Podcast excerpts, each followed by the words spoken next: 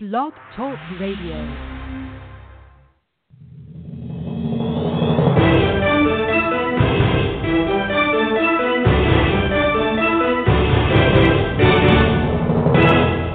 This is Backroom Politics.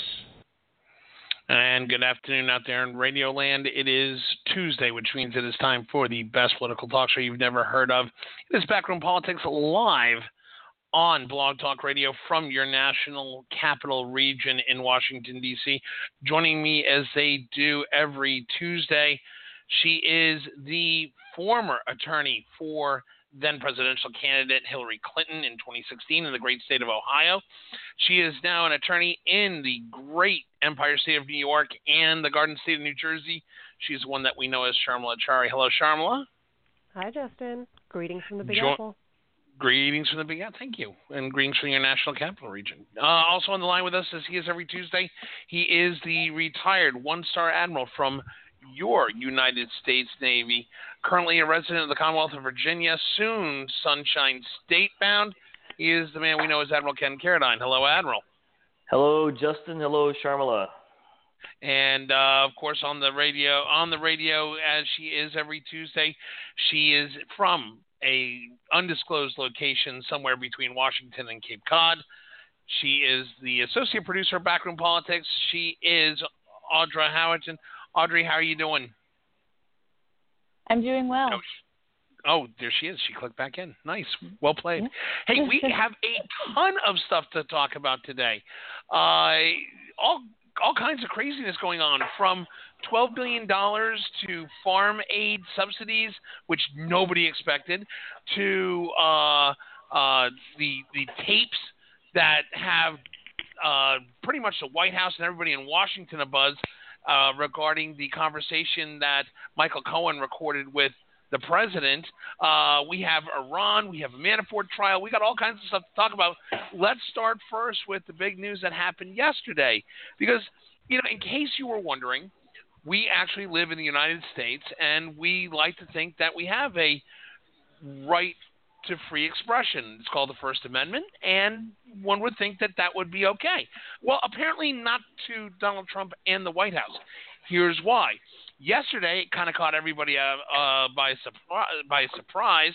Uh, White House Press Secretary Sarah Sanders told the media and the world that, in fact, that the White House was considering revoking security clearances for former CIA Director John Brennan, former Director of National Intelligence James Clapper, former FBI Director James Comey, former National Security Advisor Susan Rice, former Deputy FBI Director Andrew McCabe, and former National Security Agency Director Michael Hayden. Uh, afterwards, because it is the Trump White House and they don't do a whole lot of background checking on what they actually put out there, two of those names have already had their clearances read out. That being uh, former FBI Director James Comey and former uh, Deputy Director uh, Andrew McCabe. They lost their clearances the day that they were terminated from the bureau. But this is amazing. Uh, according to Sarah Sanders, she says that they quote politicized and in some cases monetized their public service making baseless, making baseless accusations of an improper relationship with Russia is inappropriate. You know what, Sharmila? I got to tell you something. This sounds like an enemies list. Am I off base on this?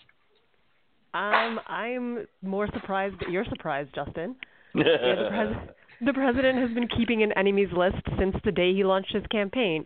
We all know that the president does not take kindly to criticism and that he remembers the people who have spoken out against him. You saw it even when they were trying to fill administration positions, right? They passed over many qualified conservatives who had decades of government experience because a lot of them had spoken critically about you know Donald, then candidate Trump during the campaign. So is it any shock that now that he's got more power, he's still going after people who criticize him? Of course it's not. He's had an en- enemies list from the beginning, so I don't think that this is anything new or anything that we can you know be clutching our pearls about. Uh, I, lo- I love the fact that you're using clutching our pearls. Okay, uh, Admiral Ken, as, as somebody who has left uh, the military has left the service with a secure, an active security clearance. Uh, it, the bigger question is, I've heard from some people, is why do people like James Clapper? Why do people like Michael Hayden? Why do they still Susan Rice? Why do they need a active security clearance, particularly an active security clearance at their level? So th- there are a couple of things that are going on. So there's there's there's the the the process of, of, of gaining and maintaining a security clearance, and then there is the uh, the ability to have access to information such that you might be able to use that security clearance. So uh, security clearance background checks are expensive. Uh, they tend to last, being, uh, I guess, be in, in, a, in, in effect for a number of years, anywhere from three to five years, depending on what kind of clearance they have. And uh, so when you leave the government, you may your your your your departure date may coincide with the end of that periodicity, and sometimes it may not. And so for some period of time, while you are out of government, your your security clearance may still be in effect. That does not mean, however, that you have access to classified material. It does not mean you have the ability to discuss classified material in an open setting uh, like a, a media uh, event. It does not mean that you get to come home and tell your significant other about the really cool stuff you did when you were in government if it's still classified. So at the end of the day, um, I, I, believe that this announcement by uh, Sarah Huckabee Sanders, which, oh, by the way, was spurred on by Senator Rand Paul, uh, is distraction. It's a distraction. It's to take our minds off of the craziness that went on in Helsinki. It's a, it's a distraction to take our minds off of the fact that the president has all but uh, sold um, NS uh, National Security uh, Advisor uh, Dan Coats down down down the river, and it's a distraction from the fact that you know that there's still there there's a whole lot of stuff that's just totally untoward about the campaign, the Trump campaign, uh, members of the campaign's association with the Russians, and the Mueller investigation. This is basically the dropping the shiny penny on the ground and watching everybody jump on it. And if it wasn't going to be this, if it's not this, I'm sure we're going to talk about it here in a minute or two. The text exchange between the leaders of Iran. This is distraction. That's all it is. Yeah, because it's no different. These guys, they're not using, they're not using their security clearance um, uh, in a public setting. Uh, if anything, uh, there might be some something to the fact that they are monetizing their prior government service. But talk about the the uh, the pot uh, calling the kettle black. Has Donald Trump disavowed uh, his his uh, um, association with his businesses? I don't think so.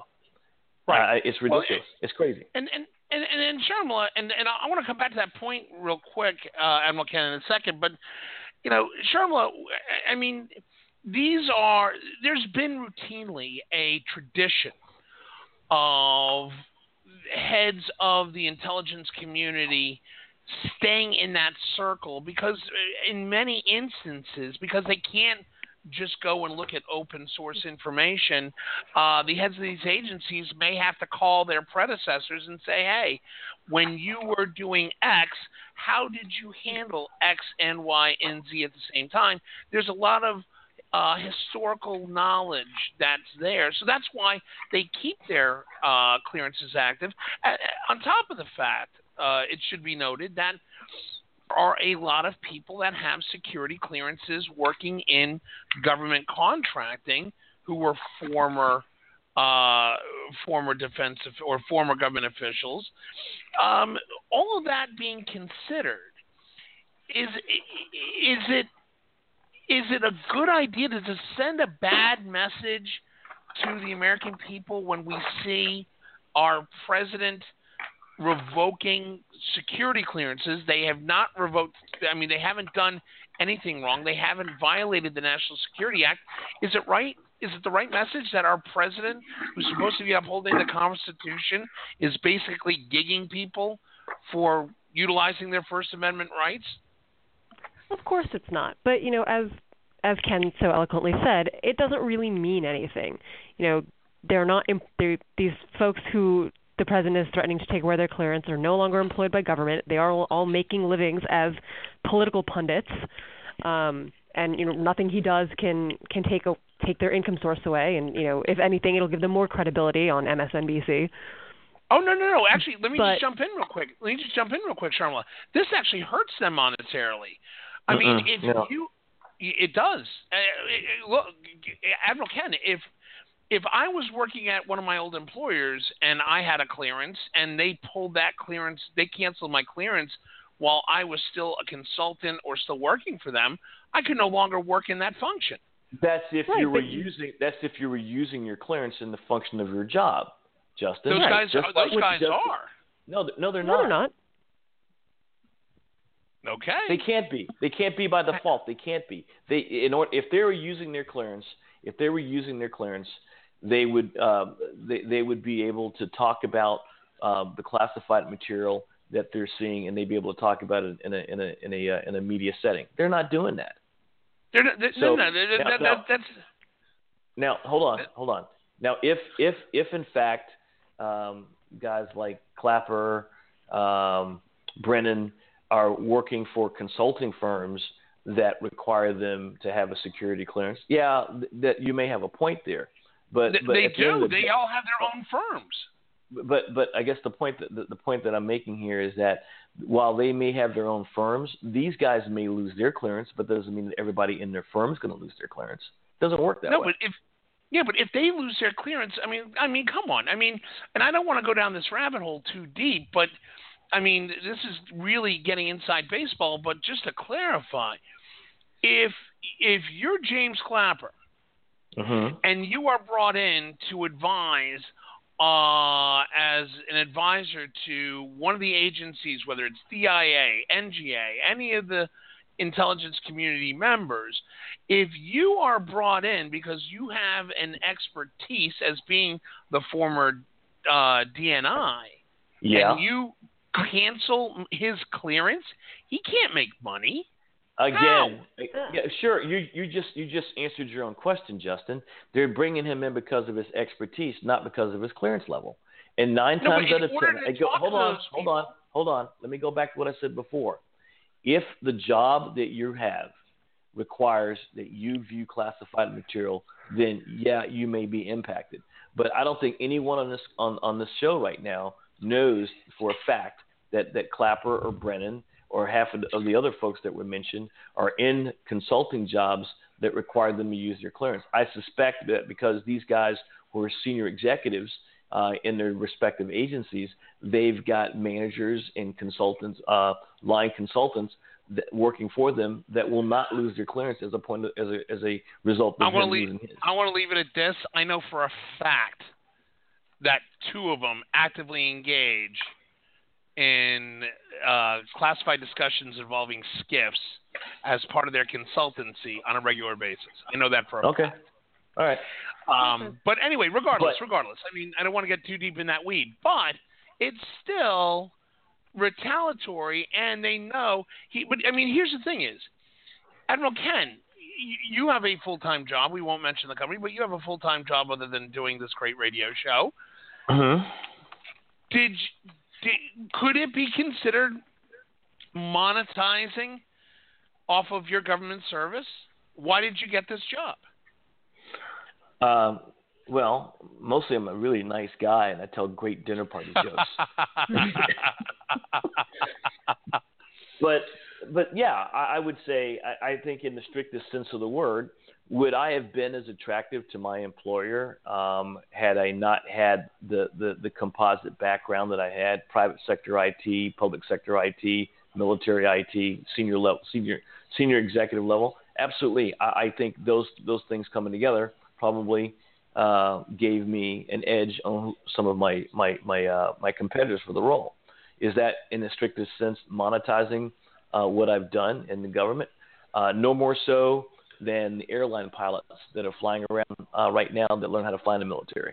No more Right. so, no, no more so than the doctors that started out their medical careers as as, uh, as military physicians. Uh, no more so than that. And and I and I and I basically paint uh, what what Clapper and Brennan are doing in the same light. You, you do, or you said you do, or you do not? I do absolutely. I yeah. do. All right. Yeah. And so, so Sharmila, how slippery a slope is this that we're walking down?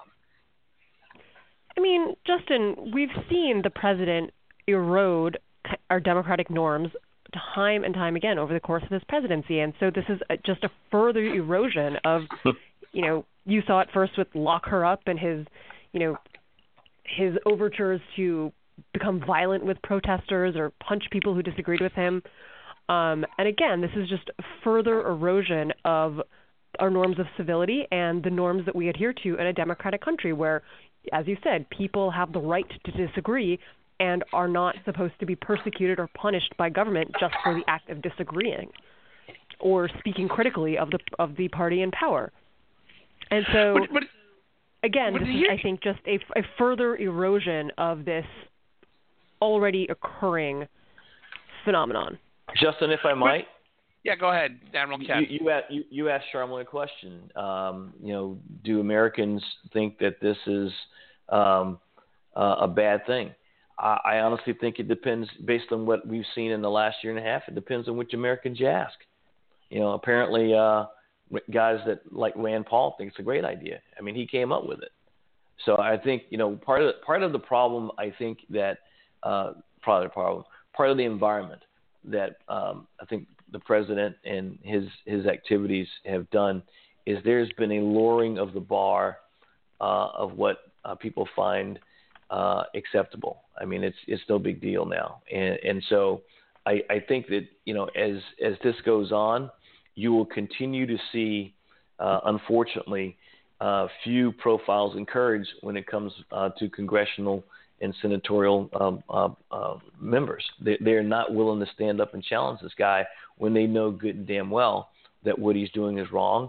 And if Barack Obama or Bill Clinton uh, had had done anything like this, they would have been calling for their heads. Well, you know, it's funny you mention that because you know it, when we look at um, here's Michael Flynn, who was fired by the Obama administration, who goes on the Trump uh, goes on the Trump campaign and actively uh, says stuff like "lock her up, lock her up." Obama didn't pull his uh, his security uh, uh, clearance ticket, nor did nor it, it took him being convicted or being or pleading to a deal to get a security clearance revoked. I- to me, this seems like the ultimate level of hypocrisy. Of but course it is. again, Sharmila, as you say, should we really be surprised? Is it more surprising that I am grasping my pearls? I think so, Justin. You've been an observer of this president for about three years, and you see, you've seen firsthand so many times how petty and vindictive he is, and how good he is at changing the subject when he wants a distraction from the other terrible thing that's in the news about him. And you see the confluence of all of that happening right now, right? We're not. We're no longer talking about the Helsinki summit because we're talking about this nonsense. Yep. But, uh, So, uh, it, it all feeds I mean, into the same. It, it feeds into his repeated impulses that I think you know, as as people who, speaking for myself, as people who want to see this president only serve one one term, we need to find a more effective strategy to combat those and to keep and to keep the message clear and not allow ourselves to be distracted by these constant, you know, bombs that he throws. But Admiral Ken, does this does this play to the base? I mean, the names we listed, I would think would go to the base, and all of a sudden we're starting to see, oh, they're part of the deep state. They're part of the Washington inside the Beltway elitists. Is this really going to break the heart of uh, the general electorate in Kansas? No. Should they be Eh, scared of it? No, I I- well they should be, but I don't think I I, I again, um, I, I think the thing that that is unique about Trump's base, and, and Trump said it himself, and and I didn't believe it at the time, but uh, evidence to the contrary uh, prevails, and that's that he could stand in, in Times Square shoot somebody in the face, and and he'd get away with it. And I think that where, where, where the base is concerned, where the base is concerned, you know, everybody else everybody else is going to scre- stand up, scream, and holler, and you may get some retiring Republican congressmen or senators to maybe say something, and you'll get guys like uh, like my soon-to-be senator uh, uh, Rubio uh, saying, "Yeah, he probably shouldn't have done that," but I, I knew I knew where I knew where his head was. I mean, you'll get that kind of response, but I think, quite frankly, where the base is concerned, uh, they are with him. He, he can do no wrong. And, and yet, Sharmila today, you know, it, it, it, nobody. I mean, it was mentioned in the periphery, but we saw Attorney General Jeff Sessions at a high school leadership rally, chanting "Lock her up." and joking about it like it was something like fun. This is the top law enforcement official in the country just throwing out there and lock her up willy nilly. I mean, at some point, what is it going to take for the American electorate to start realizing, hey, this is serious stuff? I mean, that news about Jeff Sessions made me sick to my stomach, but uh, the truth is, I don't know. I, I mean, you, there's still a solid 60% of this country that realizes that what's going on is wrong, and a lot of that includes people who identify as Republican or conservative. So I'm not completely. I haven't lost hope that this country is, you know, gradually accepting authoritarianism. But at the same time, you do have this cache of voters who who just fundamentally agrees. And you know, unfortunately, and it's not just in the realm of politics, but we've created a, a society and we've created a, a kind of civil society where people dig in their heels on an opinion and anyone who disagree with them disagrees with them isn't just wrong in the facts, but that person is morally wrong. Right? It's not one they're evil. it's not they're evil, right? It's not one thing to say, okay, I am pro life, I am pro choice. You know, we we come at this from different perspectives, but we can agree to disagree and respect each other's views.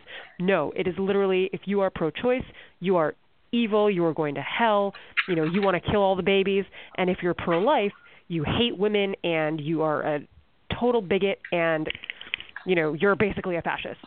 So you see when this toxic dynamic has infected our society as a whole, it's not surprising that it filters up into our politics as well, and that people are willing to accept it in our politics. Admiral Ken?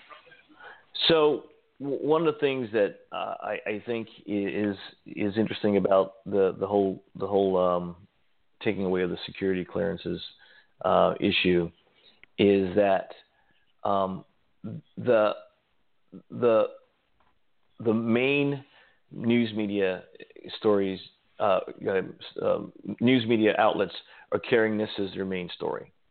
So it has in effect uh, pushed Helsinki uh, off the, uh, the, the the top of the discussion points. It's down at number two or number three now, and so as long as as long as the the uh, uh, the Main Street media continues to show that they can be manipulated, that they are, are, are predictable in their behavior, I think you will continue to see the president do things, and then you know some number of day hours or days later do something else uh, that's not quite as bad or egregious, but um, but it's just bad enough to take our take our attention off the fact that this is just this is just not a good way for for people to behave, regardless of what party they're in. No, no, no. I, I, I agree. I agree. Uh, Sharmila, I mean, is this something that we can see expanding? Is, is I mean, are we going to see more and more "quote unquote" enemies lists coming out of the press room than not in the future, you think? I think that you're going to continue to see the president attack people who disagree with him and who criticize him publicly. Um, yeah, and I think that you will see more attempts for the president to, you know, retaliate or, you know, act in some way punitively to people who disagree with him. And it's going to take really principled Democrats and, and Republicans to push back against him and say that no, this is not how we do things in a democratically free society. Will he try? Absolutely. Will he succeed? I hope not. Admiral Ken, do you think Congress might stand up to him? I mean, we've already heard from people like Lindsey Graham. We've heard from folks like uh, Bob Corker uh, and other Republicans in uh, Congress. Uh, even even Speaker Ryan today said he was quote unquote he's trolling people which I don't know if I want to know that my president is actively trolling people online. Uh, but that was that was a quote today from Speaker Paul Ryan.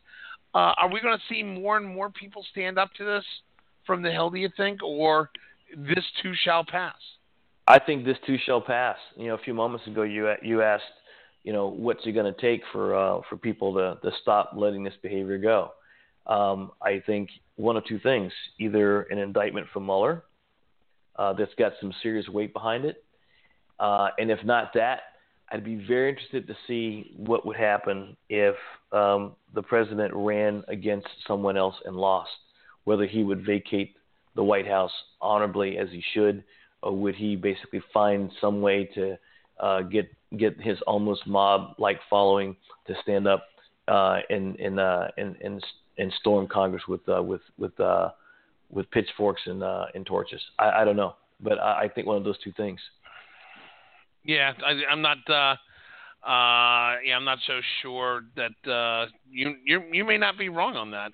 All right, we're going to take a quick break here. When we come back, we're going to talk about the uh, up, you know, the the latest on this little Twitter battle between Iran and the president. We'll talk about that. This is Backroom Politics live on Blog Talk Radio from your nation's capital, Washington D.C. We'll be back in three minutes. Stay with us.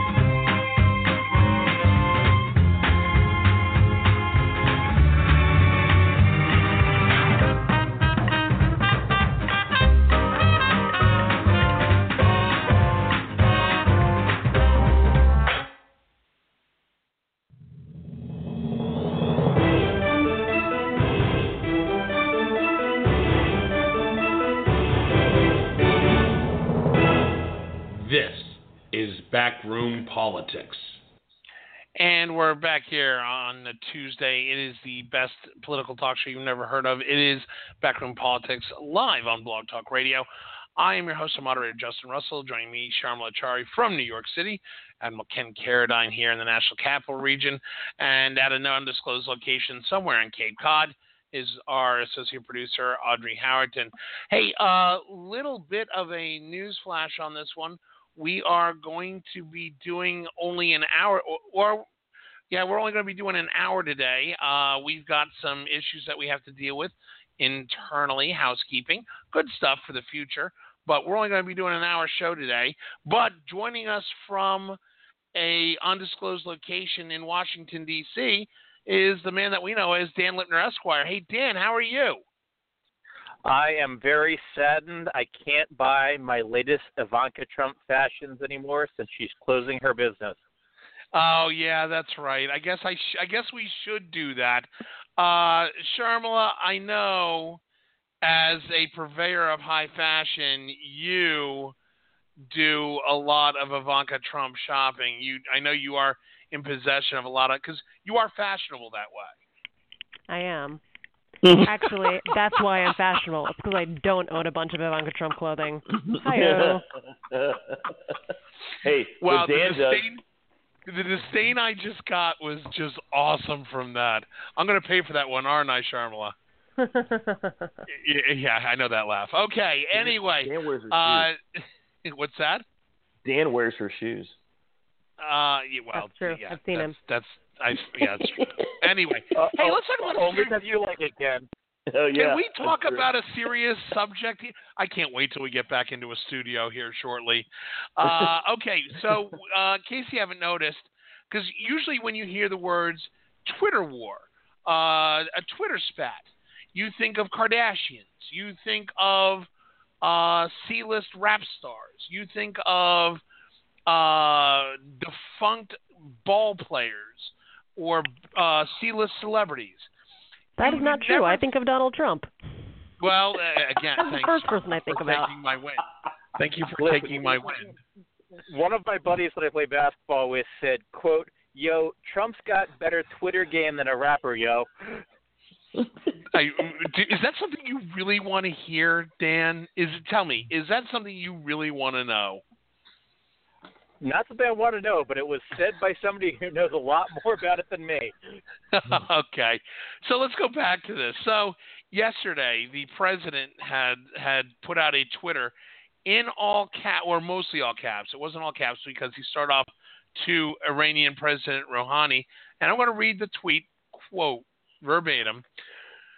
Uh, President Trump tweeted Sunday night at 11:24 because that's what you do at Sunday at 11:24 at night when you're the president. Quote to Iranian President Rouhani: Never ever threaten the United States again, or you will suffer consequences the likes of which few throughout history have ever suffered before. We are no longer a country that will stand for your demented words of violence and death. Be cautious.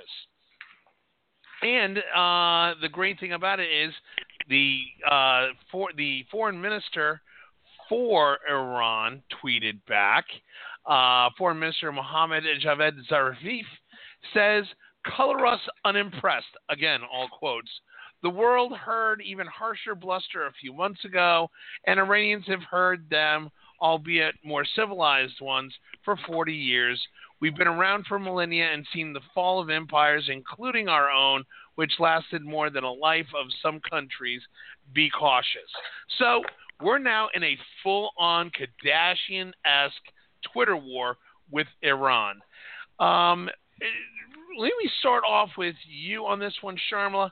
Sharmila, you are kind of giving the impression that this is a little bit of tail wagging dog going on. You agree? Um, I'm not sure what you mean by tail wagging dog, but I think again we've seen this movie before. the president did the exact Yeah, same and- thing with and North by the way, Korea. And by the way, Sharmila, you know what the name of that movie was? Wag Wagging the dog. Yeah. Yes. Um, right. Again, we, we've seen this. The president did the same thing with North Korea. Did the same thing with Russia. He is, you know, again, very fond of making fiery proclamations on Twitter and then not following up at all.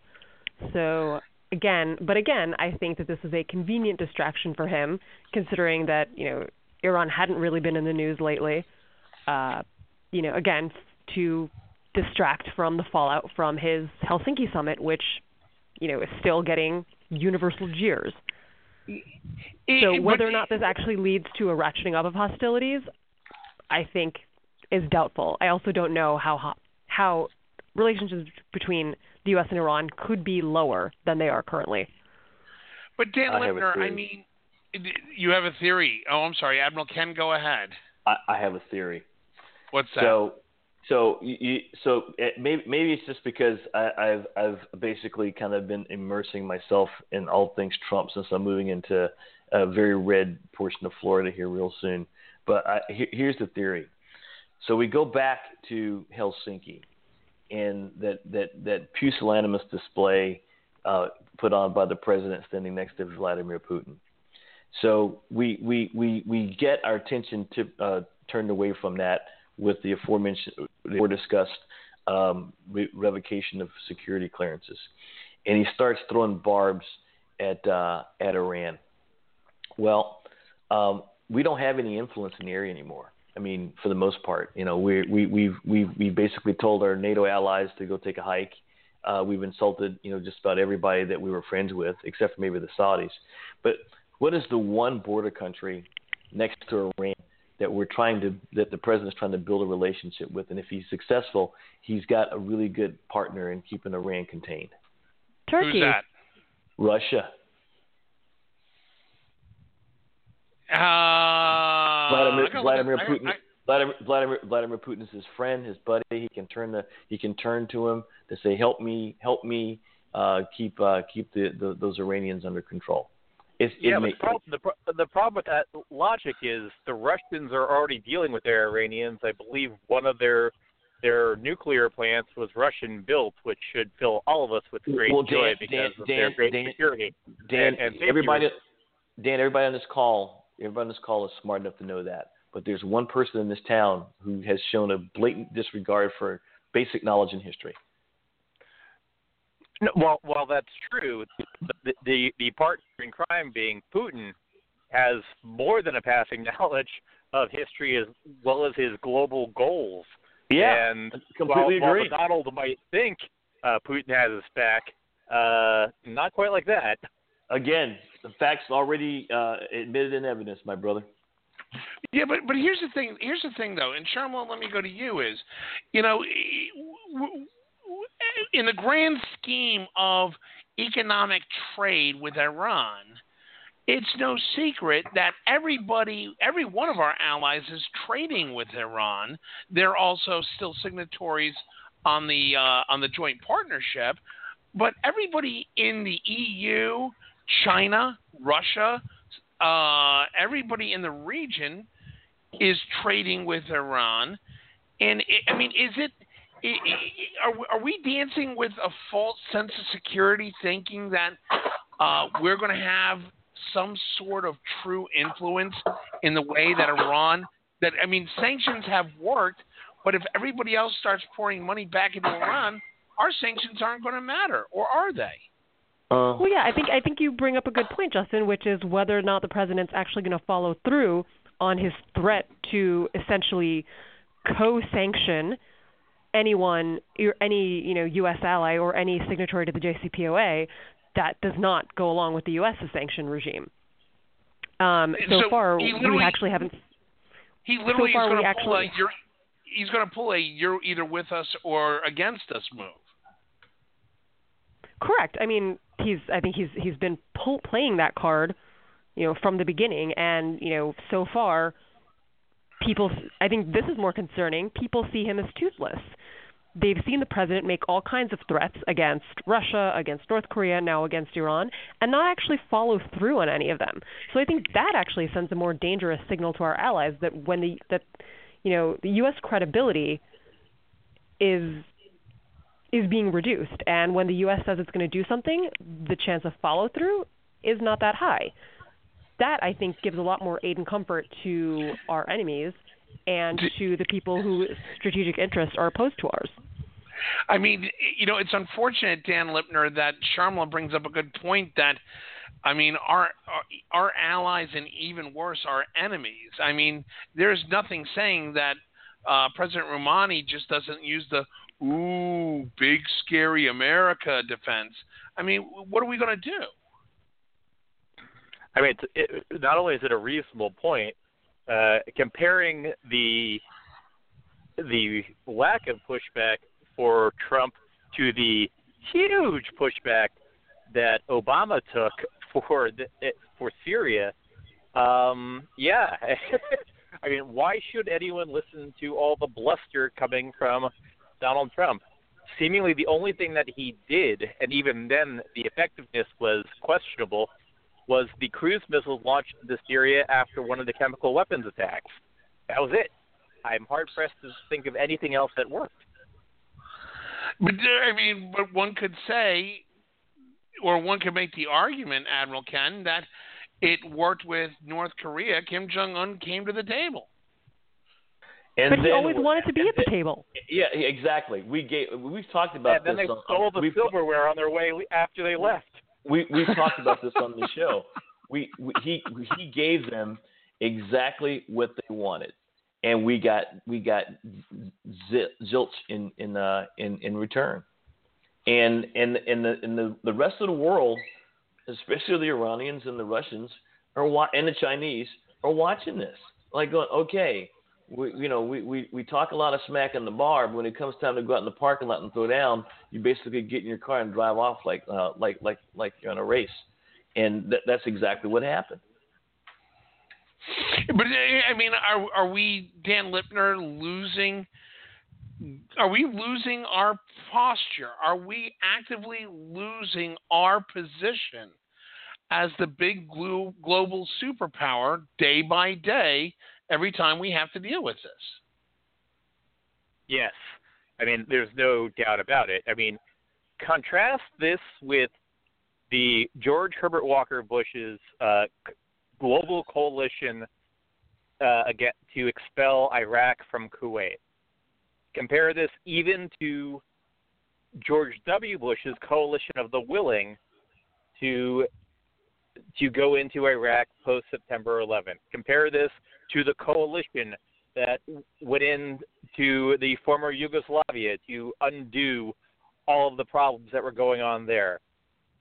This is us standing alone, and worse yet, everyone is just continuing along their merry way.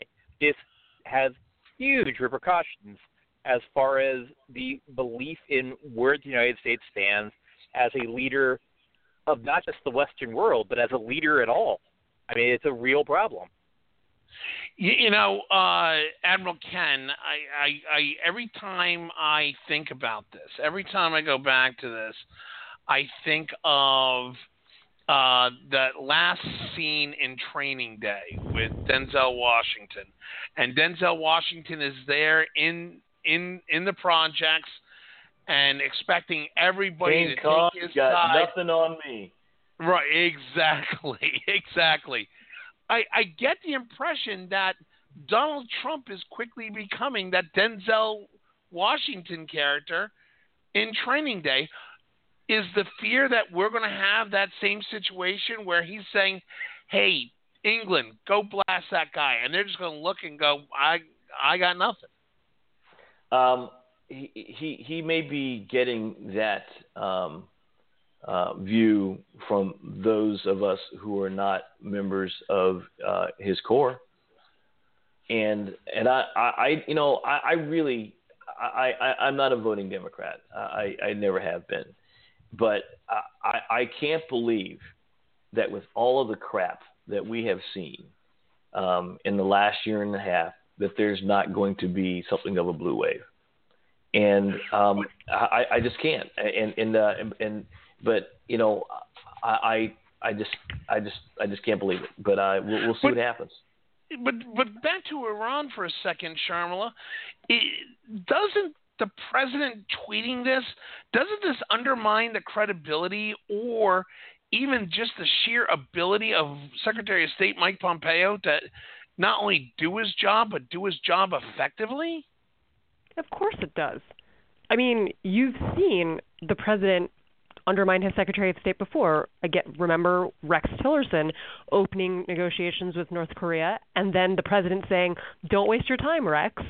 So again, the president is no stranger to undermining his own national security and his diplomatic uh, staff, or you know, the people and you know the representatives of the United States. Again, it's because the president has no cohesive foreign policy.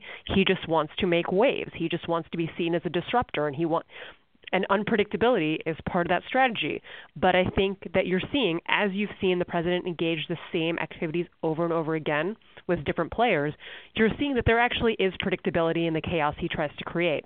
And that's what's significantly reducing the U.S.'s credibility now. But Dan Lipner, I mean, how long can the president survive on jazz hands politics? I mean, we, we you know, the image of I'm the big disruptor. This is what is happening. Uh, it's jazz hands politics. How long can this administration survive on that? I mean, can it survive into a second term?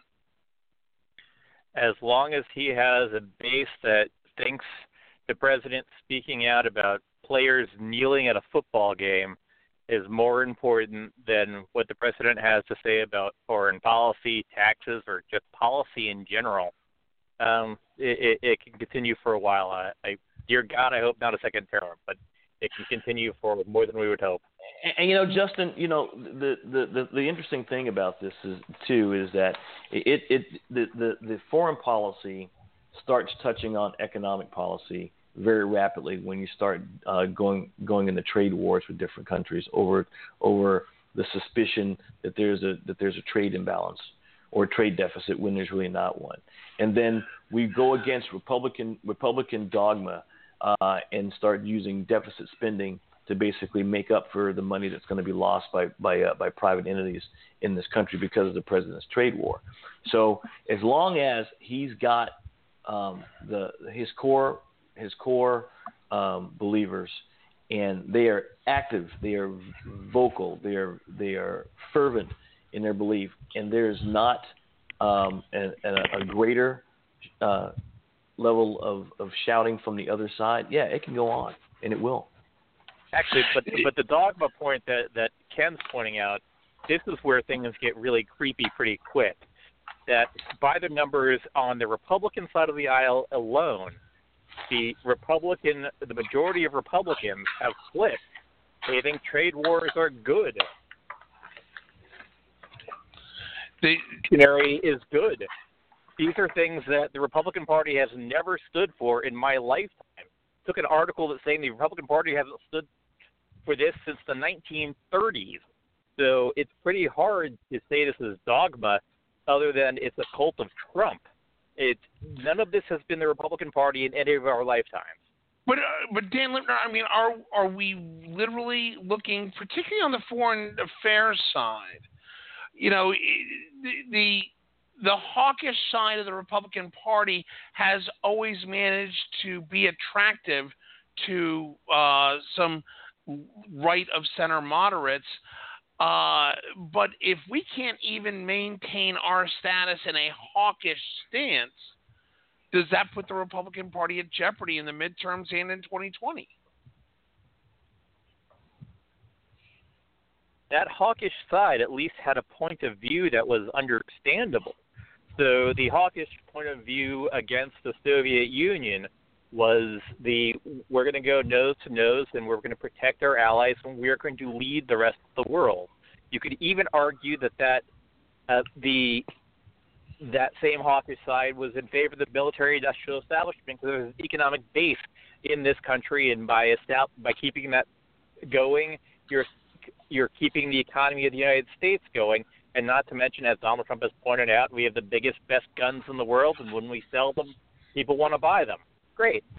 That said, you still have to have something that resembling logic behind all of the nonsense, and you can't just be the bully trying to pick fights with anyone for the sake of picking fights.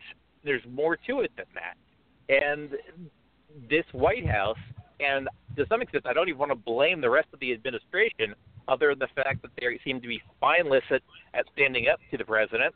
Uh, it, including Pompeo. I, I mean, I feel bad for them having to work with this guy, but at the same time, it'd be nice if they were patriots and would stand up this guy because it keeps getting the United States in trouble, and there are going to be some serious long-term effects to it.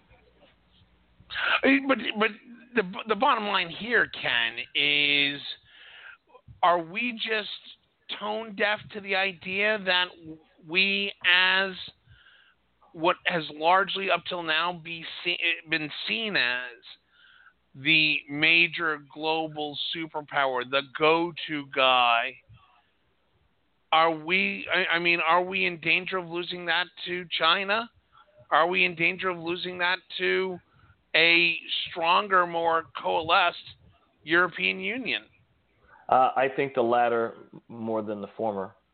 Um, I think the Europeans have already started to um, vocally uh, make comments to the fact that they, they can't count on us anymore. And I think you know they're probably going to start looking to to uh, uh, countries like um, Great Britain and Germany uh, to start heading the um, I guess the, uh, the the the global uh, order for freedom and liberty in the world versus us, at least for the near term. And I think the the really the really sad part about that is that you know it, it, it took us arguably since the end of World War II uh, to to to get to this level of prominence.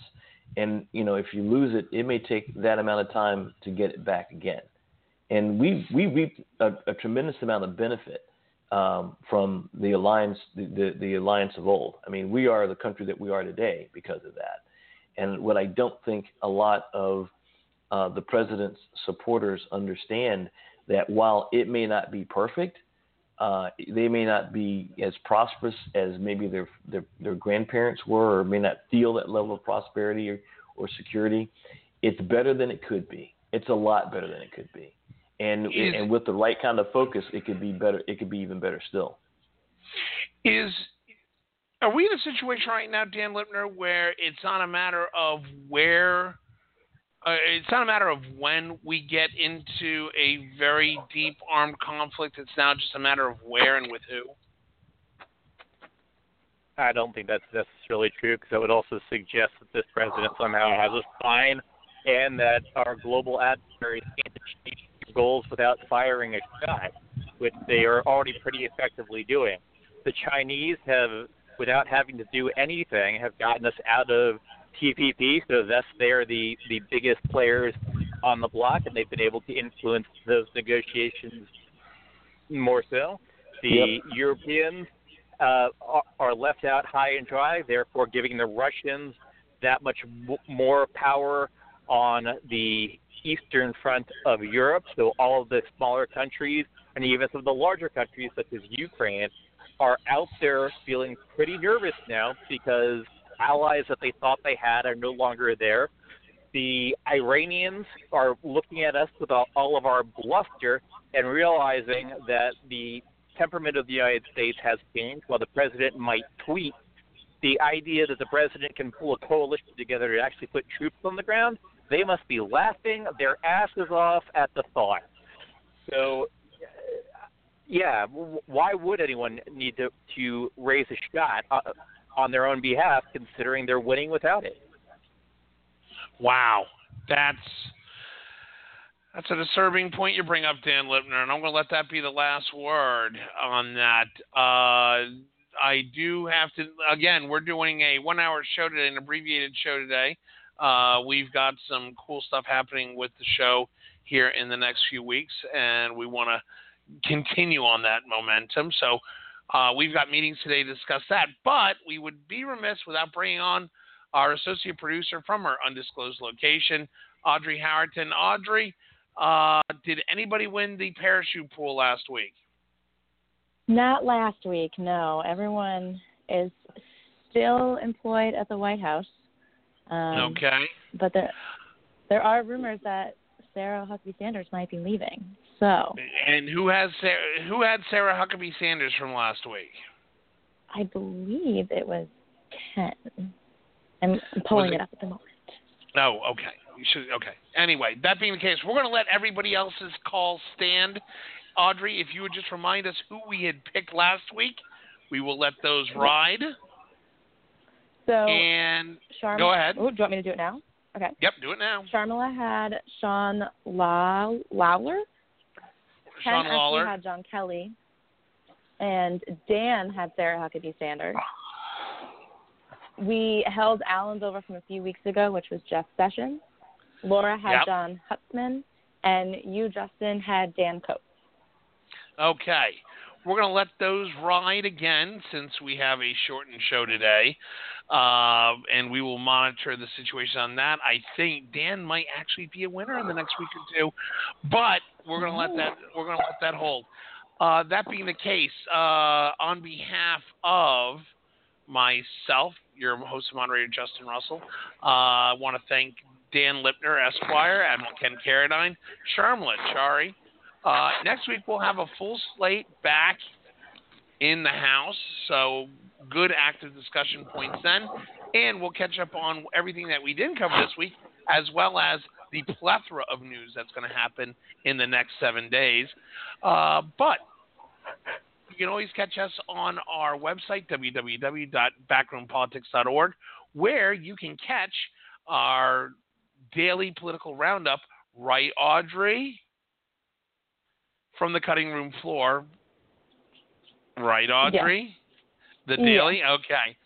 And you can also you can also find us on Facebook at www.facebook.com slash backroompoliticsradio. Follow our Twitter feed at backroompolitic. You can uh, listen to us, download us on your car or your favorite mobile device through iTunes Podcast, Google Podcast, TuneIn Radio, and a plethora of other sources where you get fine podcasts like ours. And of course, you can always email me, Justin at backroompolitics.org. Hey, have a great week, America. We'll see you next Tuesday. Bye bye.